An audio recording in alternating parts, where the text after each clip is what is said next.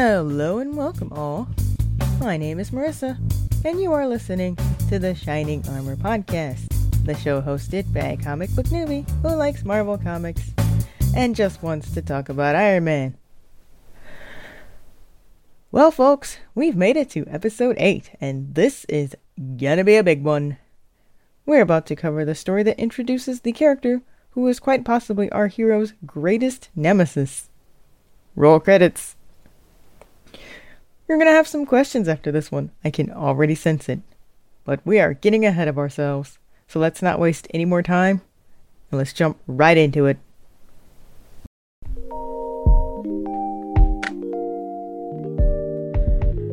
Part 1 The Machinations of a Madman. Issue discussed Tales of Suspense number 50. Caught in the clutches of the hands of the Mandarin. Yes, dear listener, you heard that title correctly. The feature story of TOS number 50, cover dated February 1964 and released November 12, 1963, contains the first ever appearance of the Mandarin.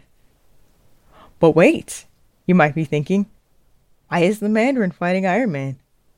Wasn't that guy just an imposter? didn't the real guy appear in a completely different movie in the Marvel Cinematic Universe? As being affiliated with a completely different hero?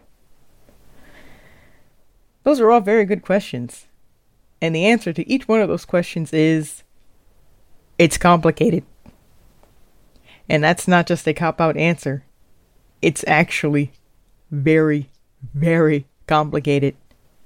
But we can talk a little more about it after the story summary.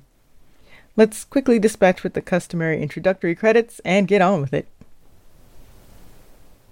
This story was written by Stan Lee, penciled and inked by Don Heck, and lettered by Ray Holloway. No colors credit is given in the story itself or on the Marvel Fandom Wiki. The opening splash page is. Well, it's something alright. Mandy is front and center, larger than life, literally towering over our hero, and unfortunately portrayed in that awful stereotypical appearance, but sadly, we'll just kind of have to deal with that for now as a product of the time. Which, while still acknowledging that it being a product of its time, doesn't make it right. Though this is the first we see of him, he makes a bold statement that he has made a vow to destroy Iron Man and that the Mandarin never fails. We'll just have to read on to see if he's right. Meeting the Mandarin. We open proper on page two on our good old villain berating a servant assistant who came to alert him about visitors to his castle located in quote unquote red China. Yeah, don't worry, we'll get back to this bit of casually racist goodness. He considers dispatching these guys immediately, but instead opts to allow them in by force and hear their grievances before dispatching of them.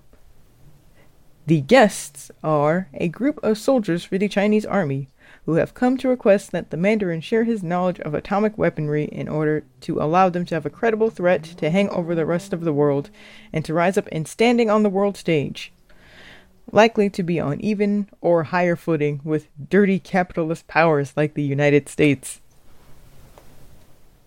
Mandy, of course, doesn't want to do this because he wants to rule the world all on his own and he has no interest in assisting any kind of government power. And he chases the soldiers away, allowing them a minute to get out of his sight before he presumably disintegrates them. Total presumption on my part based on context, since he absolutely could do this with the power of one of his ten magic rings that he wears, one on each finger. More on this later. Iron Man receives his mission. Back in the States, bottom of page 3, we learn that the US military has intelligence on the Mandarin, and they want an inside look at his operations. But they can't send an obvious US intelligence operative for fear of being found out and inciting a needless international conflict. So they enlist the aid of Iron Man instead. Apparently, the Mandarin is so elusive as to be practically a ghost story or urban legend. Iron Man's never heard of the guy. But regardless, he agrees to do a little espionage for them without questioning their motives or their ultimate goal here. The fact that he so readily agrees to play lapdog for the military serves as the reader's regular reminder that at this point in history, our dear old Shellhead is effectively a government stooge. Again, this will change over time, but for now, yeah, it's not great. It's not a great look for our boy here. After agreeing to play secret agent for the uniforms in Washington, Iron Man decides he should probably leave right away and returns to Stark Industries. You guessed it, still unnamed to put his house in order as Tony Stark. As he changes out of his armor and back into civilian attire, page 4, panel 1, he remembers that he was meant to attend an employees' dinner and give a speech, but since he has higher priorities now, he'll just have to blow it off. Apologizing to a gentleman named Bill for not being able to attend on his way to make the rounds. He decides, seemingly off the cuff, to have Happy attend in his place and Pepper, overhearing that her boss won't be at the shindig that night, gets super irritated that he is seemingly avoiding her. Bill also gets irritated, thinking that the boss can't be bothered wasting time with us poor stooges. Happy doesn't take kindly to this kind of slander and goes ahead and decks the guy one real good. But Tony reprimands him and tells him that he'll deal with anyone who gets out of line and that though he appreciates Happy, if he tries that again, he's through here. Wow, Tony. The guy was just trying to stand up for you. At least show some gratitude. Pepper finally gets his attention and chews him out for avoiding her when she's trying to show off her new makeup. Her freckles are gone now. Boo. Oddly enough, Happy feels the same way we do. Let's hope this change doesn't stick around for very long. The whole changing my appearance to get someone to notice me trope is so old and just not great in general, and I'm not a fan. And besides, Pepper is cuter with freckles. We'll catch up with Happy and Pepper again a bit later. For now, Iron Man has a plane to catch. Let's jump ahead a few hours later as we follow our hero on his mission to infiltrate the Mandarin stronghold infiltrating the Mandarin stronghold. An unmarked jet that was somehow able to fly into Chinese airspace without being detected and summarily blown out of the sky airdrops Iron Man in a presumably unmonitored area. Guess US intelligence isn't as top notch as they claim, as unbeknownst to this reconnaissance team, the area actually is being monitored by a group of onlooking soldiers who notice the intruder diving headfirst into their vicinity. The soldiers are far away enough to know this intruder is definitely a spy, but not quite close enough to recognize who it is. Their initial plan was just to wait it out, see where the interloper lands, and then track him down and take him out and or capture him. After some time, when they don't see a parachute deploy, they then assume that the intruder is just an idiot who just fell to his death. Which, of course, is false, since Iron Man was simply waiting until he was out of potential sight before deploying his jet boots, flying low to the ground, and landing safely outside the grounds of the Mandarin's castle. However, before Iron Man has a chance to start advancing toward the castle, he finds himself surrounded by an advanced patrol of the Mandarin's private guard, who are dressed the same as the guards previously mentioned confirming for us, the readers, that the Mandarin does indeed have his own private army separate from the Chinese military. They charge in to take him, crying, Death to the enemy intruder! Page 6, panel 1. And thinking that they have the stranger's number, what with them having the advantage attacking from behind and having greater numbers. Iron Man doesn't have time for these fools. He dispatches them right quick and continues on toward the Mandarin stronghold, leaving the guards knocked out cold on the ground where they once stood. But a troubling conundrum now presents itself. He checks his armor status and You guessed it, he's running low on power. Apparently, due to a short circuit somewhere in his armor, so he's got no time to waste. And of course, old Mandy has a few more tricks for him up his sleeve in terms of security measures. The first of which being hidden laser arrays, uh, hidden in the magnetic walls that do the combo job of dragging Iron Man towards lasers that will supposedly do him in. Iron Man escapes this trap, only to be stuck in another one. This one, the classic hallway of doom. The one of the collapsing wall variant, a staple in all good supervillain strongholds. Iron Man escapes a vent in the ceiling, presumably following the air ducts to the center of the fortress, where he finally comes face to face with the Mandarin himself. The two adversaries engage in a battle of wits. Mandy congratulates Iron Man for a job well done, making it him alive, as he is now going to make sure he doesn't stay that way as he pushes a button on a console that fires a paralysis ray at our hero. And Iron Man claps back, calling him a weak apology for Genghis Khan, with an asterisk, and saying that he can take anything that Mandy can dish out, proving it by using his chest beam to dispel the paralysis ray. Page 7, panels 6 and 7. Iron Man then dramatically proclaims that he now knows the world will never be safe as long as a madman like the Mandarin is free, and that he'll make sure he never menaces anyone else again, or die trying. He's very fond of these dramatic hyperboles, isn't he? We will talk more about the Genghis Khan jab in the reflection section, as it, in hindsight, does come with a bit of in universe based irony, making it a little more significant and not just a random racist remark like it first appears. Although, admittedly, it also is still just that. The Mandarin remarks on how bold Iron Man's statement is before finally demonstrating why exactly he is considered to be so deadly and dangerous, as he now starts to display the power of the magic rings he wears, one on each finger, ten in total, and each one with a unique and equally deadly power. The ten rings of the Mandarin are a formidable force not to be taken lightly. One by itself is dangerous. All ten together are a catastrophe waiting to happen in the wrong hands. And if those hands belong to old Mandy here, then it is certain doom to anyone who dares challenge him unprepared. TLDR, if you come for the Mandarin, you best not miss.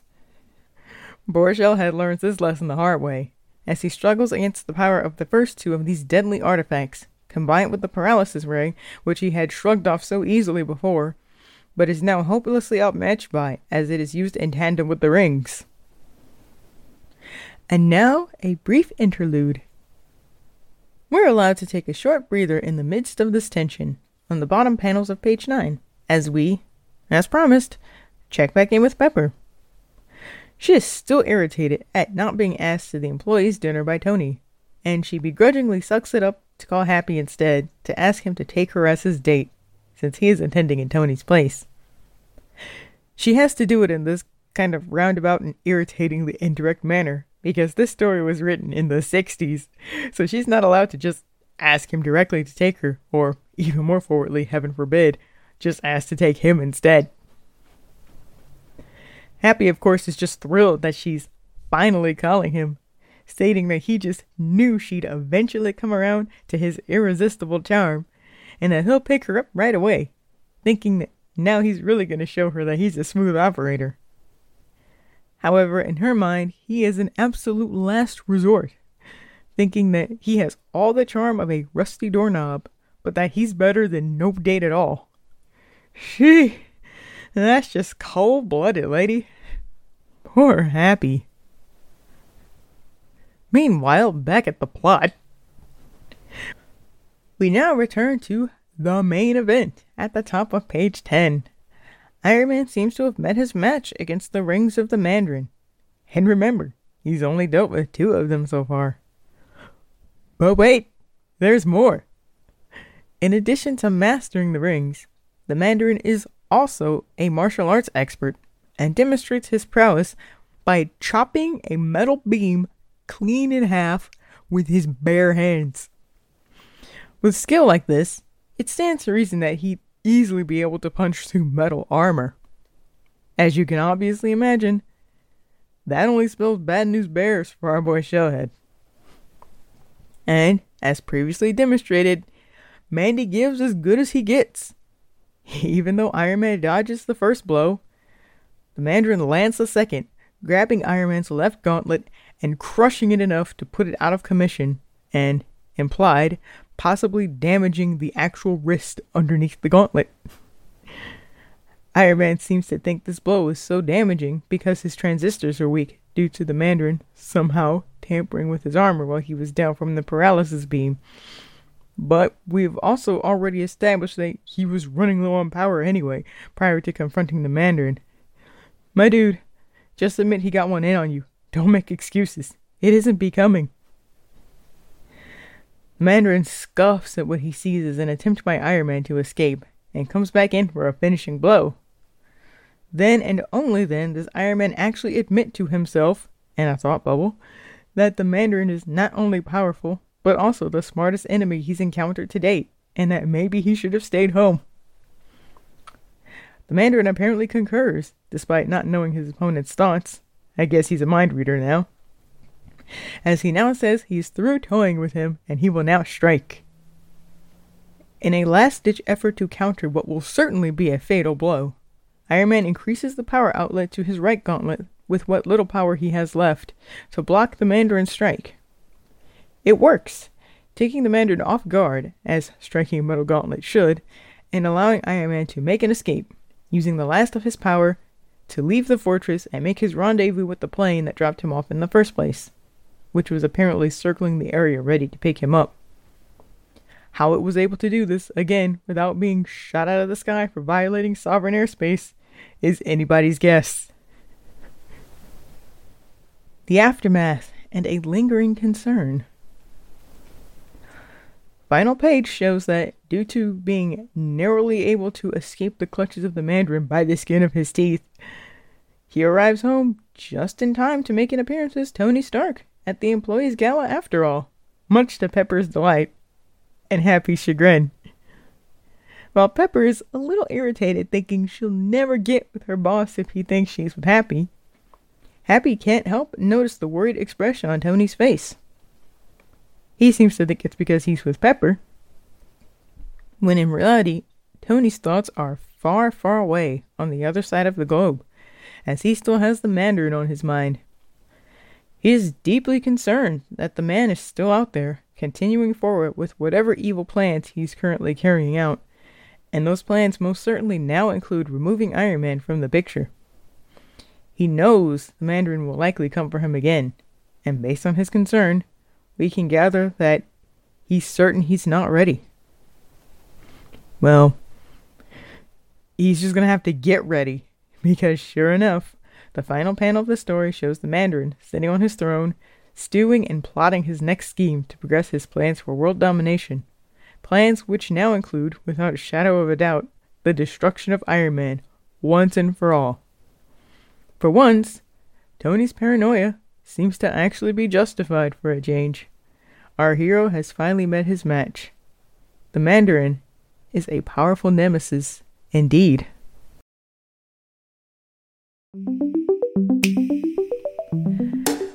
Part 2 Retcons, References, and Reflections.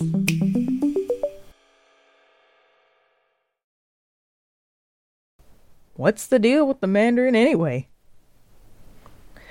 Right off the bat, the Mandarin comes across as a harsh, cruel, and intimidating figure. Even though, to our 2023 sensibilities, he is very much an outdated racial caricature, and with all that entails, the mostly white male creative team writing about Red China during the Cold War comes across as ignorant and short sighted as you'd expect. Surprisingly enough, in context, He's written to be clearly intimidating and, in no uncertain terms, is absolutely presented as a force designed to give our hero a run for his money, especially when compared to previous baddies we've met so far, who, while appearing to have the upper hand at first, ultimately didn't really stand a snowball's chance. At the risk of a bad pun, Jack Frost slash Blizzard certainly comes to mind. Though we haven't exactly covered the Mandarin's origin yet, and we won't until his next major appearance, I wanted to touch on it just a little bit conceptually because, oh boy, it is convoluted, like Kingdom Hearts level of storytelling gymnastics. Apologies for those of you who don't get that reference. For a brief explanation, the video game series Kingdom Hearts is notorious for being needlessly convoluted in terms of its storytelling and bizarre plot twists. The Mandarin is designed to not only be brilliant in his own right, as well as cutthroat, but also cunning and deceptive, and he will change his own story to suit his needs in order to manipulate whoever he needs to to reach his goals, including his adversaries. Without spoiling too much, since we will reach this point very shortly, there are at least three different versions of the Mandarin's origin, including and up to him being an apparent direct descendant of Genghis Khan. Remember the seemingly offhand jab from Iron Man earlier? Told you it was relevant. What's even better, due to his nature as a deceiver, a narcissist, and an unreliable narrator, we have no real way of knowing which version of his origin is the truth.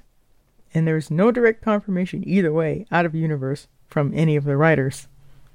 I believe this is done intentionally to make him more mysterious, which makes him more of a threat. It also, unfortunately, makes him a little more difficult to deal with in outside media, though that isn't to say it's straight up impossible, as it has been done before and quite effectively, though with differing results. You don't even need to do any convoluted mental gymnastics, like the currently most well known version outside the comics claimed was necessary.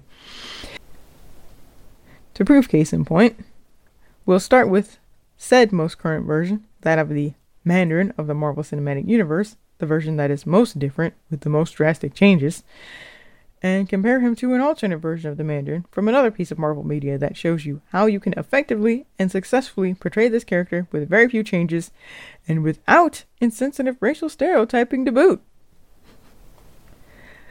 The Mandarin in the MCU, aka It's Complicated. You knew it was coming, and yes, it's now time to address this particular elephant in the room. There sure are a lot of these in early Iron Man, aren't there?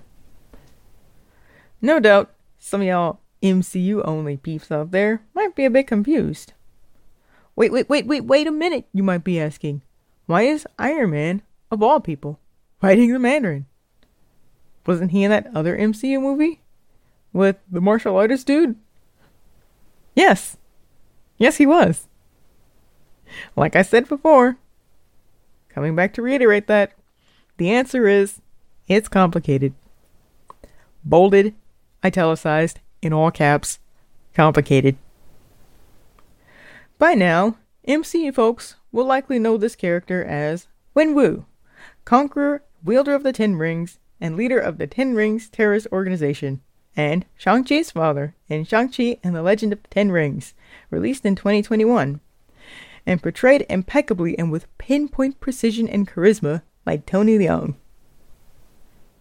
The ten rings wielded by Win Wenwu are also changed to be weighted wrist rings rather than the more jewelry like rings worn on the fingers. And unlike in the comics, where each ring has its own unique power, with the already devastating effects multiplied when combined, the ten rings in the MCU are created to be used even more in concert with one another, with all having roughly the same power, as far as we know at this point, and having their primary use being to enhance the strength and precision of the wielder in hand to hand combat. However, this was the retcon the mostly middle aged white suits at Marvel Studios believed they needed in order to make this iconic villain palatable to modern Western sensibilities, and to not potentially upset the Asian market and people of Asian descent, specifically the Chinese market, where there is a reportedly not insignificant amount of money made off these films. The fact is, the Mandarin was originally created as an Iron Man villain, and he's not related to Shang-Chi at all. Not to my knowledge, at least, time of recording.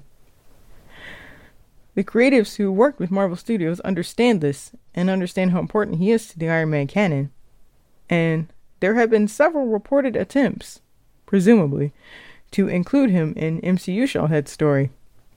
He was originally set to cameo appear as the behind the scenes villain in the first Iron Man movie, pulling the strings behind Raza in the Ten Rings organization, who, if you recall, was hired by Obadiah Stane to assassinate Tony Stark, before they realized who Tony really was and took him captive instead in an attempt to blackmail Stane for more money.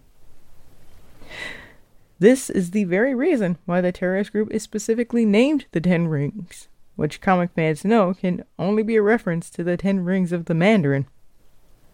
Heck, he's even mentioned in a one shot comic created to promote the movie, alongside several other stories published around the time of the film's release that prominently feature him as a notable villain. One such comic was a six issue miniseries titled Iron Man Enter the Mandarin, which retells the first major encounters with the Mandarin and provide more detail and context to the original stories, including this crucial first appearance in TOS number 50. The more you know. When those initial plans fell through, they instead tried to slot him in in Iron Man 3. But they, and I quote, tongue firmly in cheek, couldn't figure out how to make him work, and instead went with the Trevor Slattery slash Aldrich Killian fake out nonsense, on top of a rather lackluster attempt at telling the Extremis storyline the modern Iron Man aesthetic has borrowed heavily from in the years following that story's initial publication. Gonna get this out of the way now. I don't necessarily hate Iron Man 3. I think there's some good stuff in it. The villain plot is just not one of them and is egregious enough to weigh the entire movie down for me. As you can probably tell, I have a very hard time believing that couldn't figure out how to make it work business. In fact, I personally believe it's a big old load of crock. Especially when the perfect example of an updated and modernized version of the Mandarin already existed in the greater Marvel Universe canon at the time of filming as the perfect example of how to update and redeem a character originally created with ambiguous intent. They needed only to look at the portrayal of the Mandarin as presented in the back half of Matt Fraction's Invincible Iron Man run to see how to create the perfect modernization of the character. This version of the Mandarin is not only a mystic, but also a shrewd businessman who created his own city like empire that combines mysticism and technology to grant him the ultimate power he has craved his entire life. And he even went around kidnapping people with technical know how that he wanted in order to increase his power even further. In an annual published around that time, one of those kidnappees is a well known, in universe, Chinese film director, and he forces this man to create the movie of the story of his life. And, building on the unreliable narrator bit that I told you about, the story he once told is a complete and total fabrication that naturally posits him as not only a warrior, but a selfless hero who stands up against the evil forces of capitalism. And even includes a rather unflattering and villainous interpretation of his armor clad adversary. A bit unsettling, in hindsight, when modern writers already do a rather fantastic job of making Iron Man look like a villain when he was never supposed to be. But I digress. This stretch of Fraction's run is the best example of taking a character that originally had less than favorable origins and reinterpreting him for the modern age. And if my math is correct, and it hardly ever is since I can't really math properly, it was pretty much either completed or almost completed around the time of filming Iron Man 3. The work was literally done already. The only reason I can think of as to why they didn't want the character to appear in the film in his rightful role as Iron Man's nemesis is just plain old optics. I'm sure you can see where that train of thought is going, so I'm not going to jump onto it. Besides, that's outside the purview of this podcast, and quite frankly, not only do I not want to delve into that can of worms, but wait to be here all day if I did. So let's just move on, shall we? the Mandarin in Marvel animation. Alongside the example given in Fraction's Invincible Iron Man, we're now going to talk about an example of how the Mandarin can be modernized and presented in a believable way and present as a credible threat without being problematic or drastically changing his origin and background. To discuss this version, we're going to delve back into the world of Marvel Legacy animation. From what I understand, a version of the Mandarin does appear in the 90s Iron Man animated series, but as of the writing and recording of this episode, I still haven't watched it. So I can't speak to the quality of that interpretation. No, no. In this example, we're going to be once again talking about the incredible series Iron Man Armored Adventures, which uses the Mandarin as its primary antagonist. A decision that, well, should surprise no one who knows how important he is to the Iron Man canon, manages to be, in hindsight, a remarkable achievement. That's right, people. A children's cartoon that found it necessary to de age Tony Stark in order to make the series palatable for an all ages audience figured out what a big budget Hollywood production couldn't how to make the Mandarin work as Iron Man's true nemesis in a modern context. Go figure that one, why don't you? Unfortunately, in order to properly discuss this interpretation, in order to kind of show my point a bit more, we are regrettably going to have to spoil at least the first three episodes of the show, as well as a major turning point towards the end of season one. So, if you aren't into that spoiler life and would prefer to watch it and see for yourself, you could do so on Disney Plus. And this is your official spoiler warning. Feel free to skip over the next couple of minutes or so. I'll be including the timestamps in the description for y'all as usual, so you can skip over this part if you like. Trust me, I definitely understand. I personally maintain a very strict no spoilers rule myself, and I also strongly believe that there is no statute of limitations on spoiler warnings, since everything is new to someone. So I again apologize ahead of time, and I'll see you on the other side. In Iron Man Armored Adventures, the Mandarin starts off as what you would typically expect of when you picture him the image of an older, bearded man, a Chinese crime lord named Zhang, who is the head of the Tong which is essentially the Chinese mafia, and owns an antique shop as a cover, most likely to find the Makluan rings, powerful magic artifacts of mysterious origin, said to grant the wearer unlimited power. It's believed at the start of the show that there are five rings in total, and wouldn't you know it, two of them are already in play from the word go. Zhang has the first one, and by a twist of pure luck and coincidence, Howard Stark has just come into possession of the second. However, this status quo doesn't stick around for long. In a delightful subversion, Zhang is usurped and imprisoned by his teenage stepson Temujin, aka Gene Khan, who believes the rings are his birthright and that he is the true Mandarin. After taking Zhang's ring and chucking him in the slammer in the Tong headquarters, he goes on to engineer the plane crash that rocked the Stark's world so he could claim Howard's ring. If you remember our brief mention of the series from episode 1, when we talked about Iron Man's origin, this is the same plane crash that causes Tony's injury and the reason for his having to wear the heart monitor.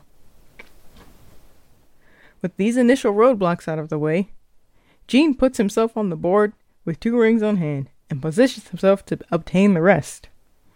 He enrolls himself at Tony's school proceeding to befriend Tony in order to manipulate him and use his technical expertise to help him find the remaining three rings and claim the full power of the Mandarin for himself. It isn't learned by anyone in the main cast until the season 1 finale that there are actually 10 rings, a foregone conclusion to anyone with prior knowledge from the comics. And finding the remaining 5 rings would become an important plot point in season 2.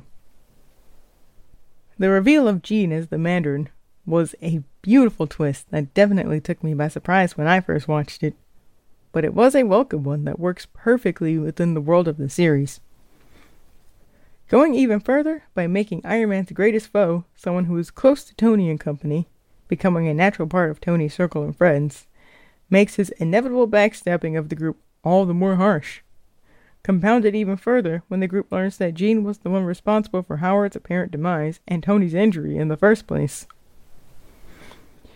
Gene plays all of this off rather coolly and justifies it as he was just using the group to get the rings, and though there are hints that he may have felt at least a tinge of remorse as he had begun to form a few noted connections with the group, he brushes it off as a necessary sacrifice in order to further his raison d'etre, his quest to retain the power of the rings at any cost, and that he's come too far to turn back now. On the flip side, however, Tony is deeply shaken by Gene's betrayal, and it takes him a good few episodes to recover. Though, outside of his core group of Pepper Potts and James Rhodes, who we won't meet in the comics for a good minute, so sit tight, he's not even sure if he can ever really trust anyone again, which serves as a rather pointed exploration of the trust issues Tony has in the main comics continuity as well. Mm, I know I've said this before, but I'm gonna keep saying it. The show is good, y'all. The show is so good. No excuse. In light of the comic and animation examples provided, I have no choice but to conclude this particular rant by saying that, in this humble fangirl's opinion, the Marvel Studios folks were just cowards. Plain and simple. The work was literally already done, and if they couldn't figure out how to use aspects of these incredible interpretations for their own means, then I don't know what to tell you. It's like getting a zero on a test that copied off of in the first place. It's just plain old ineptitude and laziness, and indicative of one of the MCU's greatest shortcomings in regards to its handling of Iron Man and his lore and background, especially when you consider just how few of Iron Man's actual rogues gallery actually get to appear as his on-screen adversaries. Think about it. Batman has fought the Joker on screen so many times that we're all sick of the Joker. Superman has had multiple battles of wits against Lex Luthor. Spider Man's got to face off against Doc Ock and the Green Goblin, and shoot, even Captain America engaged in an epic duel against the Red Skull in his first major MCU outing. It's highly likely that Iron Man is probably the most significantly well known superhero whose film counterpart does not get to fight his greatest nemesis on the big screen. And that's a crying shame. We aren't even going to get into the horrible habit of giving away known Iron Man rogues for other heroes to fight. Yet. Looking at you, Ghost. Oh, we'll get there. Many people make the excuse that Shellhead just doesn't have as memorable of a rogues gallery as his contemporaries in the Marvel Universe. And maybe that's the case, but for what it's worth, for my money, I feel like they just didn't feel like trying as I found some of his baddies, especially some of the ones we haven't met yet, to be quite compelling, if not sorely underused. Your mileage may vary once we cross paths with them on this journey. Perhaps you can see what I don't see, and tell me why I'm wrong. Or perhaps I can convince you why some of these guys really just needed the chance in the first place. I'm looking forward to reaching those points in our journey and having those discussions. Thank you all very much for joining me for this monumental introduction of an integral piece of Iron Man's history as we look at the introduction of arguably his greatest nemesis. Before we part ways, for this episode, I want to circle back around to the six part Enter the Mandarin miniseries I mentioned earlier. This series is actually very good, so after we've covered the initial issues the series adds context to, I may consider making a point one episode on it just to run through the general plot and what it adds to the original stories. Let me know if y'all think that's a good idea. Next up in normal continuity is a short glance at another minor villain, before we finally meet an iconic femme fatale who would later go on to play a larger role in the Marvel Universe as a whole, and even become a breakout character early on in the MCU. Look forward to it. In the meantime, please follow the show on Apple Podcasts, Spotify, Amazon Music, or wherever you listen to podcasts. And tell your family, friends, or whoever you think may be interested. Remember, sharing is caring. As always, the intro and outro theme is Breakdown by Kevin MacLeod. Until next time, my name is Marissa, and you've been listening to the Shining Armor Podcast, the show hosted by a comic book newbie who likes Marvel Comics and just wants to talk about Iron Man. Stay safe and be good, y'all.